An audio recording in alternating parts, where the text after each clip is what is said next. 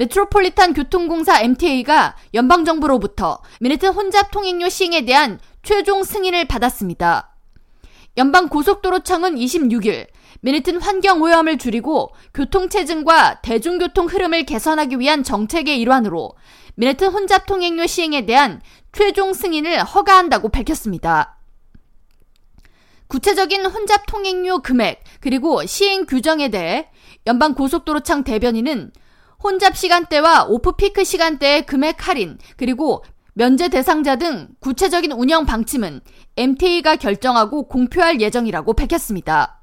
MTA가 지난 8월에 발표한 혼잡 통행료 시행 계획에 대한 보고서에 따르면 출퇴근 시간대의 혼잡 통행료는 23달러, 오프피크 시간대에는 17달러이며 자정부터 오전 4시에 통행료 징수 구간을 지날 경우 50% 이하로 통행료가 할인될 것으로 전망됩니다. 또한 우버나 리프트 등의 차량 공유 서비스 운전자 혹은 영업용 택시의 경우 하루 한 번으로 통행료 부과 횟수를 제한하는 정액제 형식이 운영될 예정입니다.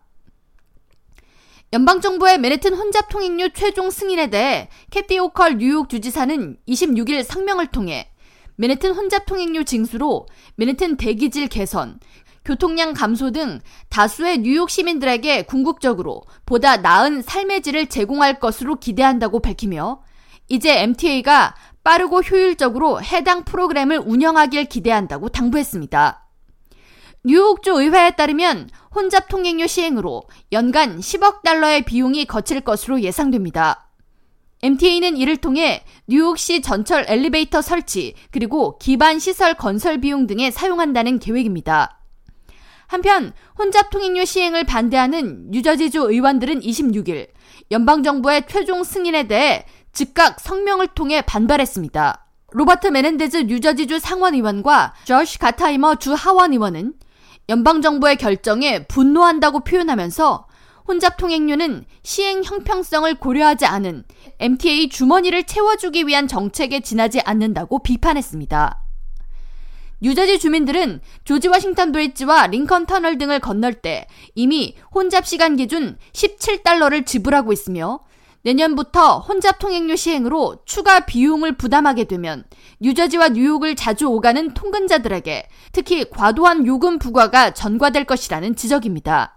필 머피 뉴저지 주지사 사무실 측은 공격적인 전술로 승소 확률이 높은 변호사 랜디 마스트로를 고용해 뉴저지 주민들을 대상으로 한 혼잡 통행료 징수가 부당하다는 내용의 법적 소송을 준비하고 있다고 밝혔습니다.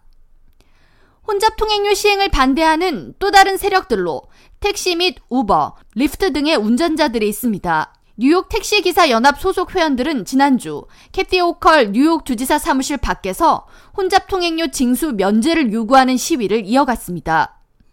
뉴욕 택시기사 연합 대표 바이라비 데사이는 26일 혼잡 통행료가 시행되면 택시 이용객이 최대 17%까지 감소할 것으로 예상된다고 밝히며 영업용 차량 운전자들에게는 보다 파격적인 통행료 할인을 제공하거나 저소득층 운전자를 대상으로 요금 면제가 이뤄져야 한다고 강조했습니다.